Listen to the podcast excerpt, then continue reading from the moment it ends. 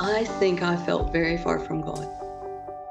But when I look back on that time, I think I was probably so at the end of my rope and praying some really desperate prayers. I think I was probably actually clinging to God more than I did in some of the easier times because I just felt so desperate of, you know, God, I'm not coping very well, and if you don't help me, I don't think I can do this. Hello and welcome. I'm Tanya Reason, and this is the Gospel According to Mum, the show where we discuss the transformational work done in us by Jesus Christ as we live out motherhood and discipleship with Him. My guest today is Cheri Floyd. Cheri is a mother of three and has been serving with her husband and family in Papua New Guinea through the Wesleyan Church for over three decades. Cheri shares wisdom gained through her experience of motherhood both abroad and in Australia from childbirth to homeschooling and eventually university and beyond. She's made the Word of God her spiritual discipline, and she shares how this has been woven deeply into her motherhood, her prayer life, and her understanding of what God wants from her and for her life. Not only has Cheri been called to trust God in sometimes overwhelming circumstances as a mother, with her ministry responsibilities and just living life, she also shares how God brought about a blessing to their family in circumstances where such a thing seemed impossible. Hi, Cheri. Thank you so much for coming on the show and talking with me. Well, thank you for having me. Thank you for inviting me in the first place. Oh, it's a real pleasure. You are actually the first mum that we've had on the show who's been involved in missionary work uh, long term, uh, as far as I'm aware. And so it's going to be really interesting to get that perspective on all the things that we that we deal with as mothers as well. With that in mind, to get things started, I'd really like to know where you were in your faith before you became a mother. Had you actually started your mission work at that point? Yeah, we had been in Papua New Guinea for uh, what's considered one term of service. So you you have a bit of a contract with the mission, and you go for two years, three years, four years, whatever it is, and then you come back to visit home churches, and then you decide if you feel God calling you to return or not. Mm-hmm. And so we had actually done uh, a three year cycle, and visited home churches, and then we're back in Papua New Guinea for our second term before I became a mum. Right. I guess you didn't i mean you, you may have you know early on your faith seen yourself as going into mission work was that part of your plan for your life or was that something that just kind of unfolded i think i had felt drawn to it but i wasn't the sort of person who knew that oh i've got this definite plan and and at age eight god laid it all out for me I, mm-hmm. that just hasn't been my journey with the lord uh, it seems like God will put a bit of a passion in my heart and then things will gradually unfold. Mm-hmm. But I had been feeling that I wanted to go into missions probably from late high school. Right. Okay. Yeah. Yeah. So it was already the seed was already there, because mm. because you mentioned that before you before you um, went out again, and, and you obviously married, and people had suggested to you that it probably wasn't the wisest thing to be a mother in Papua New Guinea. Was that the case? That is the case. Mm. Um, some people maybe didn't know a lot about Papua New Guinea, but just made the assumption mm-hmm. that only a first world country would be a safe place to have a baby from their perspective. And then some moms who actually knew a bit about Papua New Guinea, but maybe had heard the negative stories in the media, mm-hmm. you know, said to me, Oh, well, I knew so and so, and they had this terrible thing happen as a mum. Um, People are so helpful, of, aren't they? yes, sort of put me off. Um, mm. But thankfully, I had enough experience in the country and had other voices that, you know, my own experience and other people's voices told me a different story as well. Right. Okay. You had a you had a practical experience as well to back up your your choice to follow the calling. Yeah.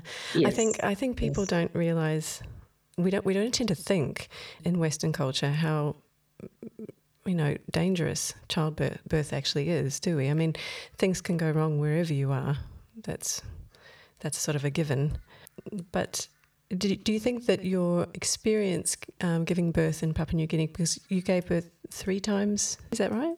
Twice in Papua New Guinea, and then the start of my third pregnancy was there.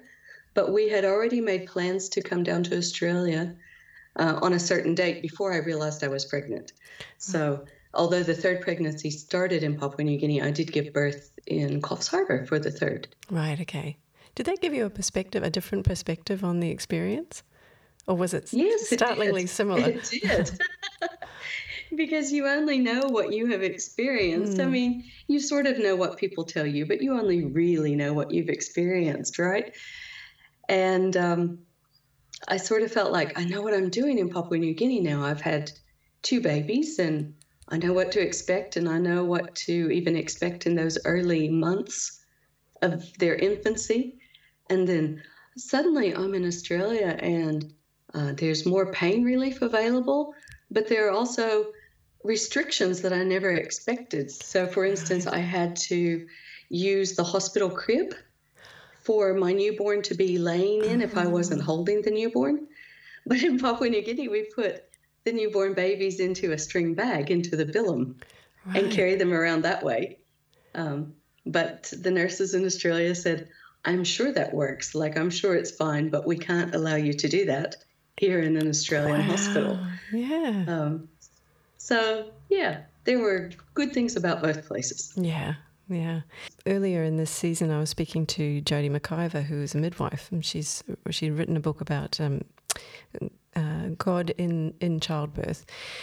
And um, one of the things that we were looking at there was the sovereignty of God through that whole process. Did you did you have an experience through through through both environments of giving birth? Did you find that that, that was changed the, the, the notion of God's utter sovereign, sovereignty in the creation and and and bringing forth of life? Uh, pro- probably two things that I would say about the sovereignty of God with childbirth. One would be that I think in the Western world, it's a little easier for us to forget that ultimately God is going to be in control mm. because we have such amazing medical care. And so we have this sense that, oh, surely nothing will go wrong. Mm. It'll all be okay. and when it is okay, we probably thank the medical care as much or more than we thank God. I think in Papua New Guinea, maybe mothers are a little more aware of the need of God's protection, His grace, His sovereign care throughout that whole process because we're a little more aware that, you know, babies don't always survive, mums don't always survive. It doesn't always go as smoothly as we would wish. Mm-hmm. And very thankful for a healthy child. The second thing would be that my husband and I had decided that we actually just wanted two children. And so we had taken measures th- that we would not be expecting to have any more children. Mm-hmm. And then, to my surprise, I found out I was expecting my third. And funnily enough, I had just been teaching a health class to future pastors' wives at the Bible College. And in that health class, we had talked about uh, conception, pregnancy, childbirth, and we had also talked about why some people might choose to use various methods of family planning, why some people would not choose. Mm-hmm. And at the end of the day, we explained why people made the decisions, but we said ultimately, whatever you decide, if God chooses to bless you with a new life, this is a gift from God. and so Surprise! when I be- when I became pregnant with number three, I just thought, you know, it's the truth. Mm. Um, ultimately, God is in charge of this, and God has a purpose for this child, and we thank Him for this new life. Yeah. That's a beautiful blessing and confirmation of your teaching, isn't it? Mm, yeah, yeah, mm. just yeah, that's lovely. Oh, well, sometimes it's lovely. We'll talk about the blessing of children later.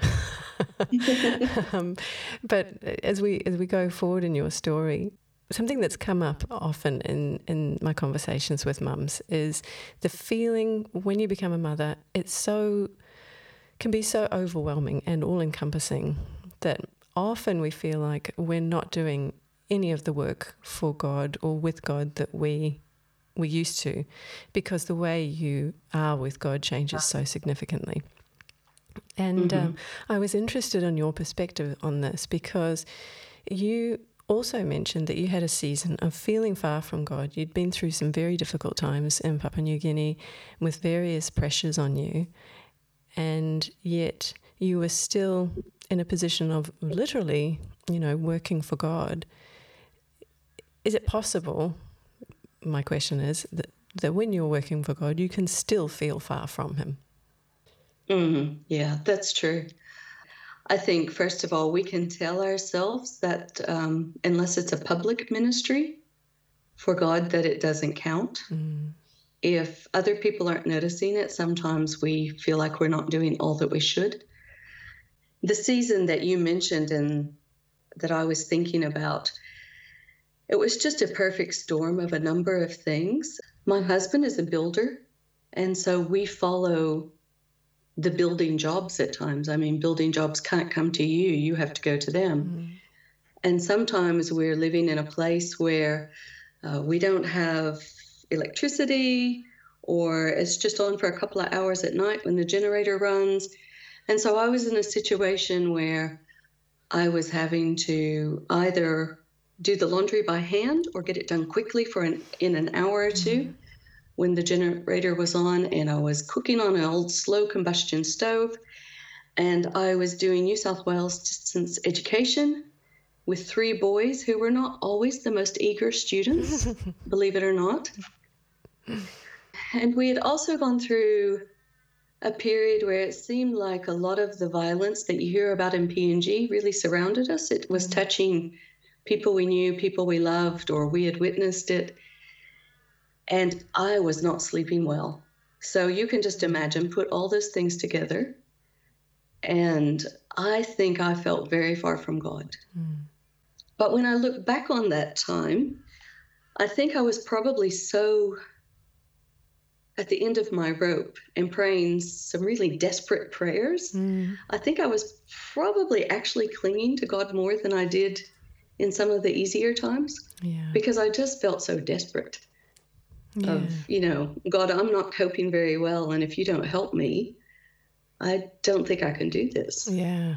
It forces you into honesty, doesn't it? I mean, my husband mm. said to me, he said, mm-hmm. Tanya, actually, sometimes I think you need to pray more honestly. I mean, it was it was that brutal, really. He said, just tell God exactly how you feel, even if you think he'd be shocked by it, you know, which of course he's mm. not going to be. Mm. But but you know, a, a, few times I've been able to sort of will myself into doing that, and it's it's a much it's actually a much better way to pray because you're letting Him in, aren't you? That's right. Yeah. Yeah. You gave a beautiful scripture actually that I wanted to mention here. It was Isaiah forty nine fifteen, because you you said at this time you started to become really aware of God in mothering images through the scriptures. Mm. And this mm. says, Can a woman forget her nursing child or show no compassion for the child of her womb? Even these may forget, yet I will not forget you. And, um, you know, it's, I think motherhood really brings it home. It's at some point or other, doesn't it, how perfect a parent God is. That, that his love is, yes. is even greater than, than what we feel for our own children. That's right. You, you think how much we love our children. And even when they're doing things that concern us, or they're frustrating us, or they just talk too much, whatever the point is, and we get quite worried about them, or we just wish they'd leave us alone for five minutes, or whatever else. Um, and yet we love our kids so much, you know, mm. we just do anything for them. And then to think, even if it was possible that I might forget my children, and it's not, mm. you know, but even if it were possible, yeah. God's just so beyond that. Yeah. In the way He loves us, He would never forget us. Yeah.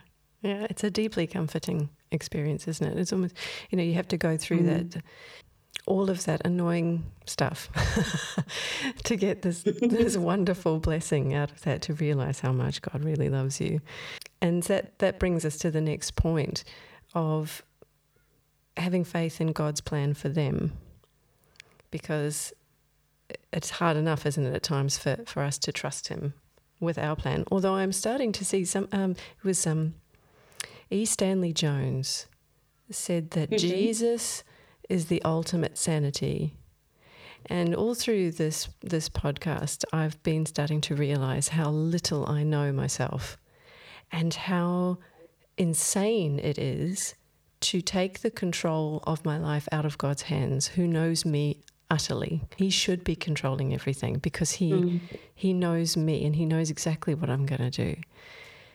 But there is a catch in my heart when I think about those I love the most and thinking, "Oh, I mean, it's it's a mothering instinct, isn't it, to protect your children?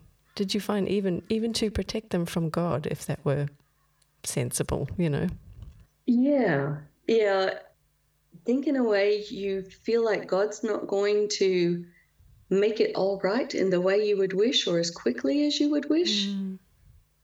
And so you would like to make it all right yourself. Yeah. I find sometimes when I'm praying about my kids, it's very easy for me to slip into advising God and briefing him on the situation and advising him as to yeah. how he should handle and it's a it's a different thing to just turn them over to the Lord. Mm. Um, I had such a wise mother-in-law, and she told me once she was quite concerned about her young adult children, and she was praying for one of them in particular. And the Lord just spoke to her and said, I can't do what I want to do in that child's life if you don't get out of the way. Right, yeah. And it was just such a wake up to her. And I've often thought of that. It's such good advice from my mother-in-law. Mm. I've thought about that too because I've I've travelled away from my family, and, and don't get me wrong, I love I love my family. I love my parents very much, and I there was no reason for me to leave them or anything like that. But but I do sometimes reflect on my life and wonder where I would be if I had stayed. You know, would it have would it have gone the same way? Because there was such a lot that I learned from being away from my family and I and I you know look at that with trepidation now because I wonder if you know at some point God's going to have to pull me out of their life as well. You know, I hope not all the way.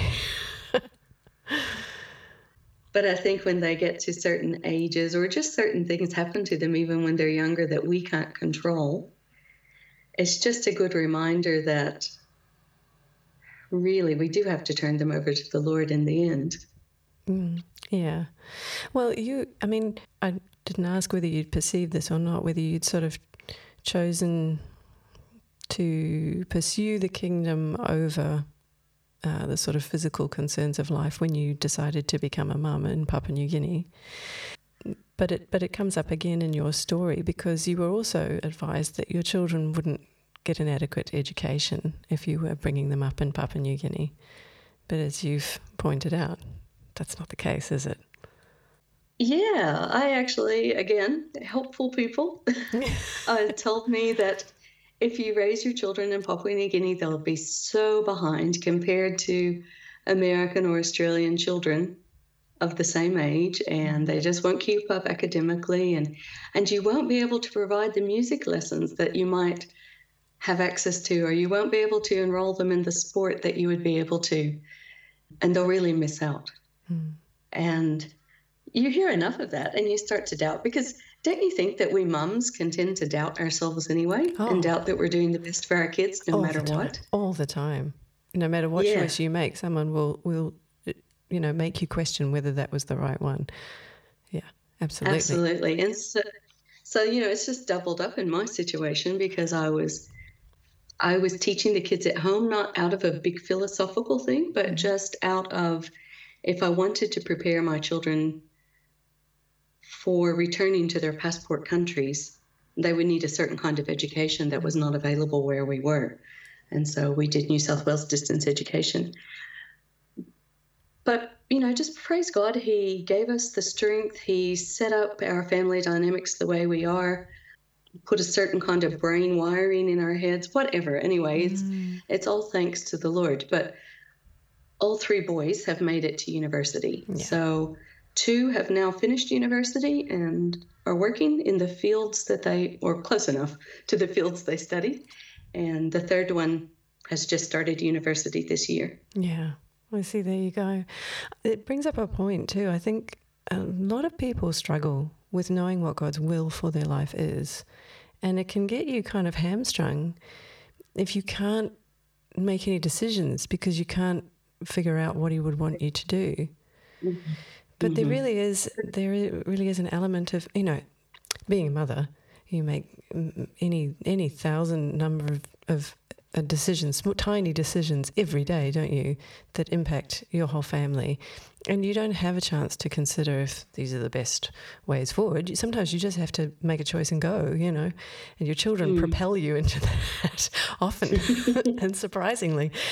But um, do you find that there's an element of just having to take action sometimes? You just have to go, don't you? Yes, you do. Because as you say, sometimes it's just quick and you don't have three days to fast and pray. You've got to decide in 30 minutes, right? Mm. And then other times, I have found at least that I don't have a clear word from the Lord. I don't, again, I don't seem to be one of these people who gets the heavenly telegram that spells it out exactly in an instant. And so you have to think, well, God has given me certain experiences and he's given me a certain range of intelligence and a sense of what's good for my child. And so I'm going to have to make a decision and trust that the grace of God is going to fill in the gaps where mm. I don't always get it right. Yeah, yeah, that's right. I mean, there's a lot more to Jonah than this, obviously, but but there is an element of that that I take comfort in is that you know if you really, if God really wants you to go somewhere, then you will go you know, maybe there is um, some flexibility in how we go, and, and obviously our intentions as we do it. But um, I'm not going to thwart his plan, am I? Yeah, I wonder if our I wonder if a single bad decision on our part is really powerful enough mm. to upset all of God's good plans. Yeah. For our lives. Yeah. yeah. You mentioned that your prayer that your prayers had, had become more desperate as motherhood ensued, but your prayers changed as you as your children grew, and I found this really interesting. And um, I haven't quite my children perhaps aren't quite old enough for me to have touched on this yet, but it did resonate with me when you said that you began to plead Scripture more and more for your children and wrestle with the tension between verses in the Bible as it pertains to your children's faith.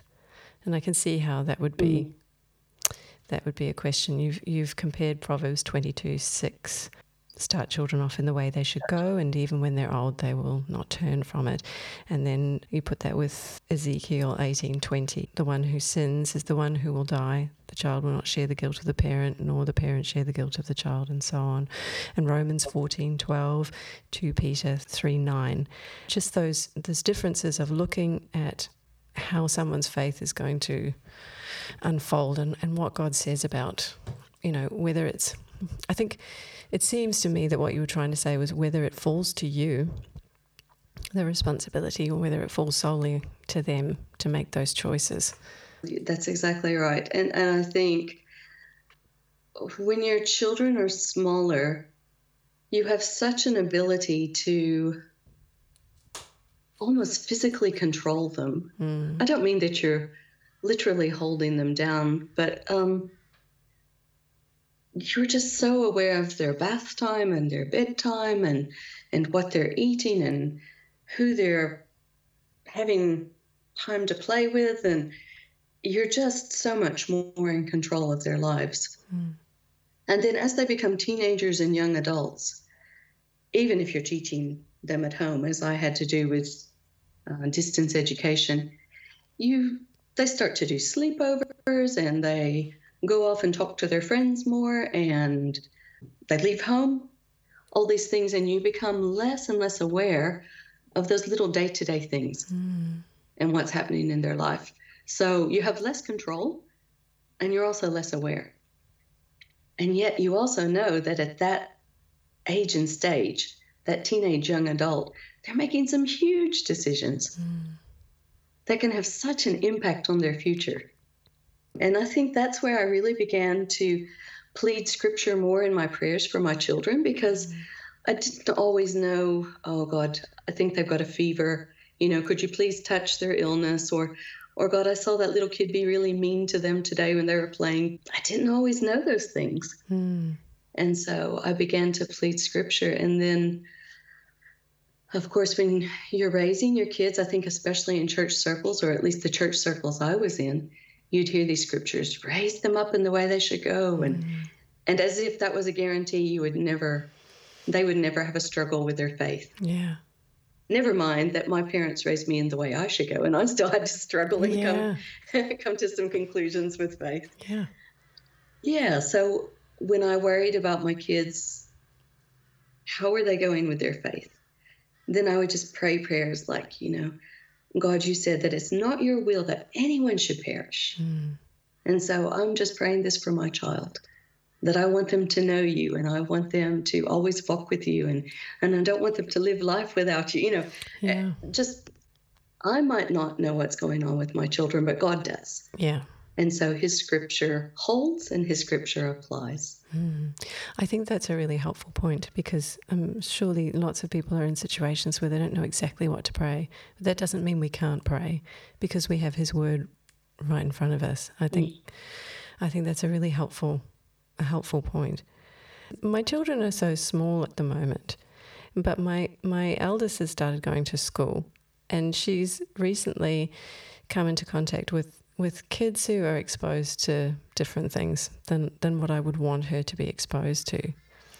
So from my perspective, it's it's a question of trying to protect her from what she may be exposed to.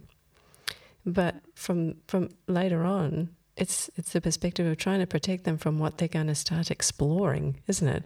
Is that the shift mm. that takes place? Mm-hmm. Yeah. Yeah. And you have no idea yeah. how far they're going to go, do you? Really? No. And we want to protect our children, and certainly that we don't want them exposed to things when they're not ready to handle it. Mm.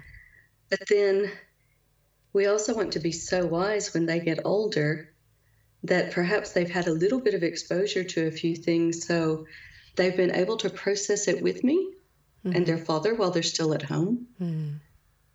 Rather than them not be at all equipped or aware of some of the things they're going to face. And it's such a balance, isn't it? Mm. And I I would suggest that my parents didn't always get it right with me. And I didn't always get it right with my mm. children.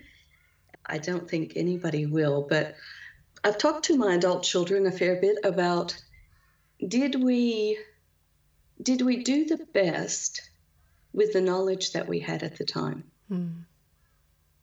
And I think that's the best any of us can do. And then again, we go back to trusting God's grace to fill in the gaps. Yeah for those things that we missed or the time that we were perhaps too protective or too permissive, we trust that God's grace comes in. Yeah, that's right. In in the scope of all of that, and we've talked about it a little bit when we were talking about um, getting to a point where you were feeling far from God and things were getting beyond manageable. God showed you that there were practical things to be done to assist that. You mentioned that there were some, some practical things you could be doing to cope. How did mm. God show that to you? Sometimes it was the wisdom of older missionary mums who had been there before. Mm-hmm. You know, we we've chuckled about the people who give helpful advice and sometimes it's not so helpful. But on the other hand, there's just nothing that quite compares to someone who says, "Oh yes, I've been there. I know exactly yeah what you're feeling and mm. and this is something that worked for me maybe it will work for you. Mm. there's something very comforting about that to know that you're not the first one who ever struggled. Yeah. And one thing that was a turning point for me is we were down in australia for a visit. We were in my husband's hometown and we went to church on a sunday and the pastor was going through a series of um, 1 Corinthians chapter 13, the love chapter. Mm-hmm. And he was, he, I don't know how many weeks he spent on it. I was only there for a week. But the week I was there, he was talking about, um, I think it's verses, let me see, four and five, where it says, Love is patient, love is kind. And then in verse five, it says, And love is not easily angered. Mm-hmm. And I felt that a lot of my not coping was coming out in me not being patient with my children because I was feeling so overwhelmed, mm. and me not being as kind to my children mm. as I should be because I was feeling overwhelmed, and probably getting angry more quickly mm. with my children yeah. because I was feeling overwhelmed. Anyway, the pastor made the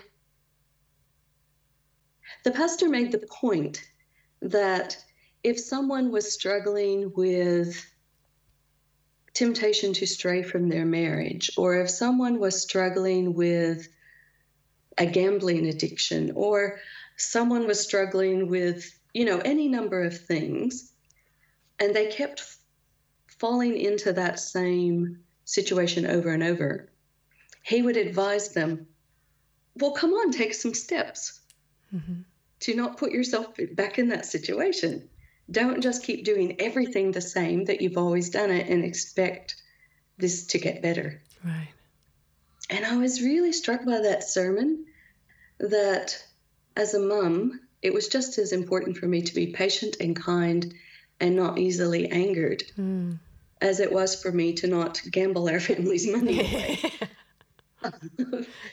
um, so I began to think about okay, God, could you show me? And I thought about what other older mothers had shared with me.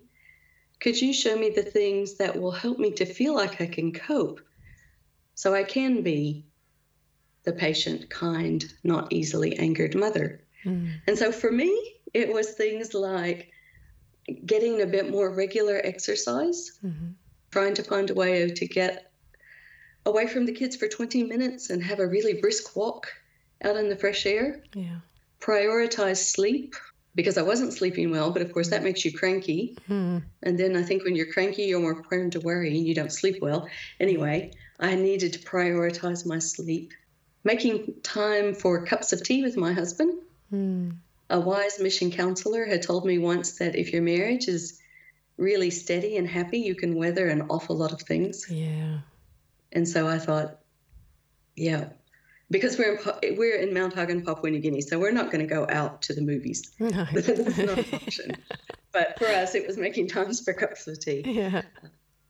You know, listening to music to relax. Just, I needed to find the things that would help me to behave in the way that Christ wants me to behave. Mm. To make it possible to be patient and kind. Yeah, yeah. That I've had a similar experience because I I I wouldn't say I struggle with anger, but I I do get angry. I'm, I'm quite a temper, and and I'm always always regret getting angry with my kids. It's never it's never pretty, and and I was reading a, a, sermon by John Wesley, and it cut me to the heart in a very in a very similar way that that I realized what he was saying was if you if you are doing these things, then you are by default you are not loving.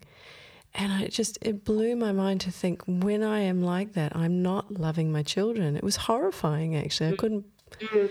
I couldn't bear the thought of it. Actually, it was very, very upsetting. But, but you're absolutely right. You have to, you have to find physical ways to cope, and that's something I've been exploring lately especially looking at, at, different kinds of disciplines, because we tend to, to think that the spirit is separate from the body, and the body is this vile thing that we just, as soon as we're rid of it, it'll be great, you know. But actually, I'm starting to see that the body is a tool, uh, you know, not just a tool, but a cherished tool to aid my spiritual growth and to help my spirit, my, my relationship, my spiritual relationship with God to flourish. And we can, you know, it's okay to, to use the body for that purpose, isn't it? That's right. I think about the fruit of the Spirit in Galatians. And it's a good thing for us to be filled with love, joy, and peace. And one of the fruit of the Spirit is self control. And so to me, that says a lot about how I'm using my time and how I move my body, what I put into my body. Mm-hmm. Um, Self control seems to cover that quite quite directly. Mm. Yeah, yeah. Well, it's it's the speed of motherhood too, isn't it? That doesn't help when because um, things do tend to accumulate with speed. If you if you let one thing go, the the dominoes just fall. Occasionally, you just have to sit in a pile of dominoes. There's there's no way out. um, one of the disciplines that you mentioned was scripture, and that's very evident from the way that you wrote that it was. It's been your your main avenue for for your relationship with God. Would that be right? I think so. Sunday with other people is always powerful, mm. and I do find that I meet God there. But that's not something that I can do every day especially as a mom, being part of corporate worship is is not um, something I can do daily. Yeah. So when I'm on my own, I find studying scripture to probably be the easiest of the spiritual disciplines hmm. for me. And does it, I mean, does that take a form of worship for you? Yeah. I sometimes I sometimes would not have been moved to worship if I hadn't first been reading the scripture. Hmm. And then that would move me to worship God in ways that uh, wouldn't have occurred throughout my week naturally. Yeah, yeah.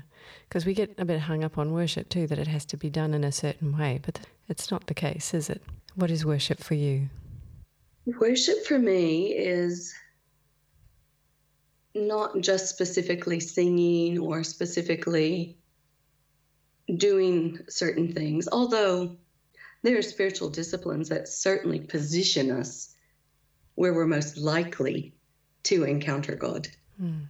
and fall into real worship.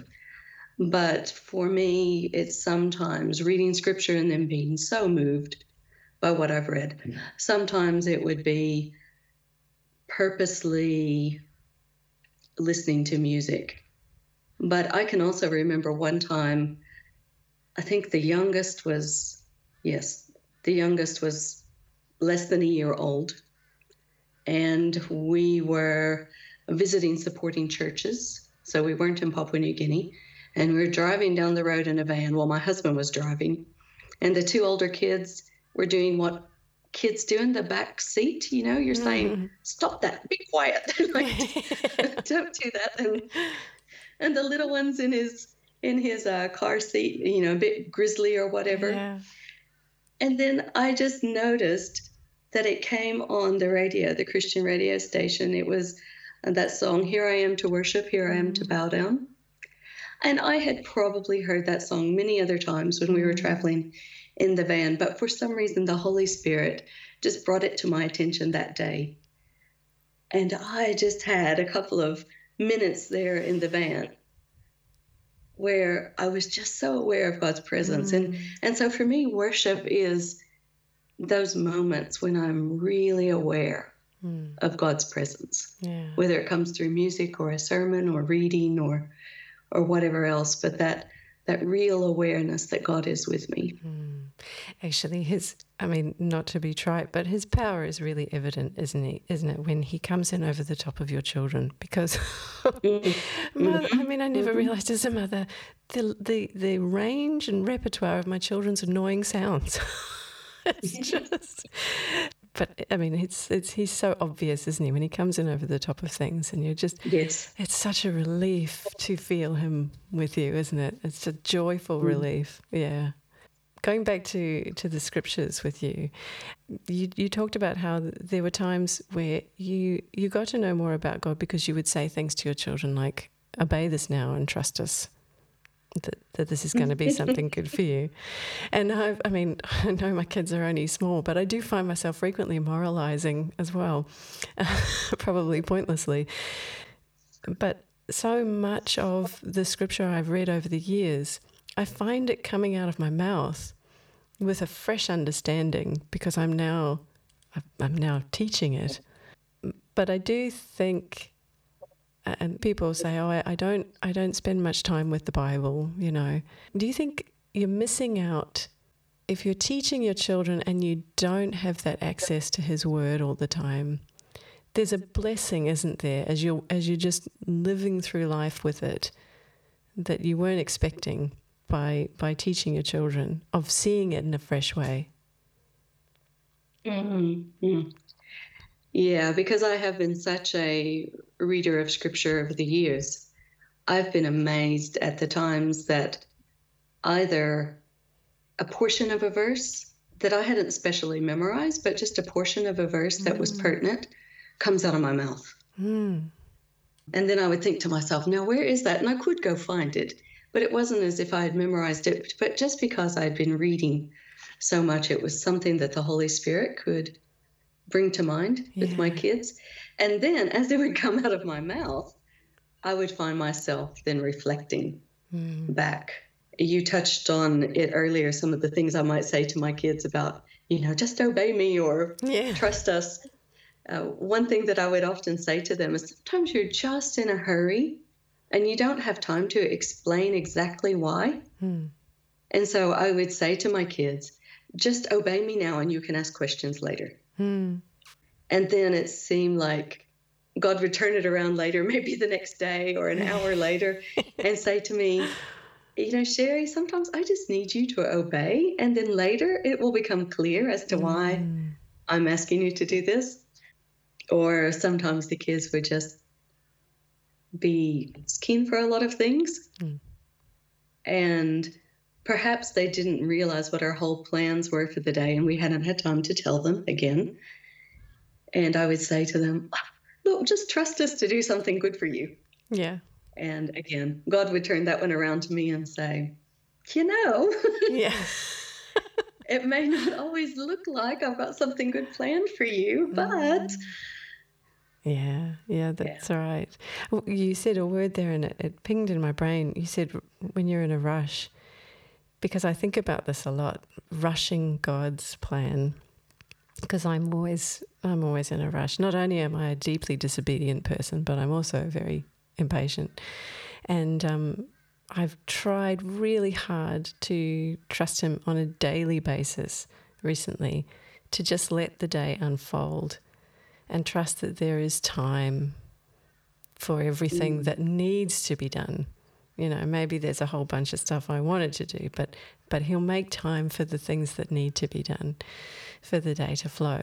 And it occurs to me when you're talking about your worship experience in the car the other part of your life is that you've you've probably at times really had to rely on God's good plan for your family in ways that you know people living here probably you know just the just the general life wouldn't have to rely, or wouldn't be aware of having to rely on God. Would that be right? I think that could be true. Um, my sister-in-law lived in Pakistan for ten years and she said, coming back to Australia, she was aware that um, in the Western world, we don't necessarily have to rely on God because we think we already live in a safe place and it's all under control and we can control it and we can schedule it and we can whatever. Mm. But in a lot of the rest of the world, in the majority world, sometimes you just have to see how the day unfolds. Yeah. And you can't control the schedule or you can't control safety or, or whatever else. And yeah, I think that's a possibility. My sister in law said that in some ways she found it easier to share her faith in Pakistan because the people where she was living and working seemed quite aware that they needed supernatural help. Mm. But she found the average Aussie in her workplace in Coffs Harbour didn't necessarily realize that they needed supernatural help. Mm. They thought that they were in control of their day. Mm.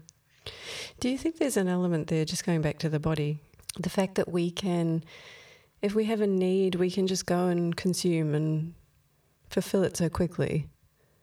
that we don't really have to rely on God. It's, mm. not, hmm. it's not just the, the illusion of safety, but we actually can just go and get whatever it is straight away, or get someone to bring it to us, even. Yeah, or even the amount of food that we could store in our house and have in our fridge. Mm. But if you're living a very different kind of a life with perhaps no refrigeration and you have to garden to get your food, you probably have a different sense of God supplying my daily needs or mm. me having my daily bread or daily food provided. Yeah. I often thought about that when I was sleep deprived when the kids were younger. Although my youngest got us up at 4:40 this morning. Was delightful. um, but um, Ruth Bell Graham, she she wrote it in a journal entry that she couldn't sleep and she was worried about it, but she knew that God knew how much sleep she needed. And I, I always think about that now when I'm not getting enough sleep, that it must be okay because God knows how much rest I need to get through the next day. Does that ring true for you as well? Yeah. When it's something that's under my control as to how much I'm sleeping, then yes, that becomes a self control issue.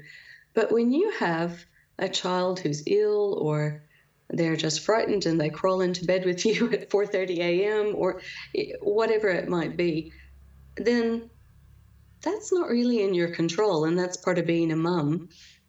And you do have to trust that God's going to give me enough energy for what I have to do today or he's going to give me enough time or he'll bring along the help that I need. And if I can't get everything done on my to-do list, then maybe it's time to think about did God call me to do all of that? Mm. Ruth Bell Graham is one of my favorites as well. And one of the quotes that I love from her is she said, God does not promise strength for uncommanded work. If He's not asking me to do it, He's not necessarily obliged to give me the strength for it. That's really interesting. That forces you to really assess what you're filling your day with, doesn't it? Mm. Fascinating. Well, those are all my questions, and I am so grateful that you came and, and shared some of your story with me and, and brought up some really great points. It's just been such a delight to talk to you. I'm so grateful. Thank you. Oh, thank you. And I appreciate your thoughtfulness, the kinds of questions you're asking, and, and what you're wanting to do with this podcast. Any time that mums can feel encouraged in their journey, and especially to be pointed back to our heavenly Father and to rely on the spiritual disciplines, that's that's always a good thing. Yeah, yeah. He's in it all. Thank you so much, Cheri. Thank you. Thanks for listening today. You can find out more about the show, our guests, and subscribe and download through all our channels by visiting thegospelaccordingtomum.com. If you've been impacted by this show, I encourage you to share the news with others. Subscribe to us on Facebook and Instagram to help spread the word about the show. Those who've known God in motherhood and what it is to walk with Christ have enormous scope to support those who are younger in the way. Please consider if you can share your experience of discipleship and contact the show. In the meantime, be encouraged, friend, and remember the God who taught you to love will not leave you as you walk with Him more and more at your own pace. I'm Tanya Reason, and you've been listening to the Gospel According to Mum. Till next time.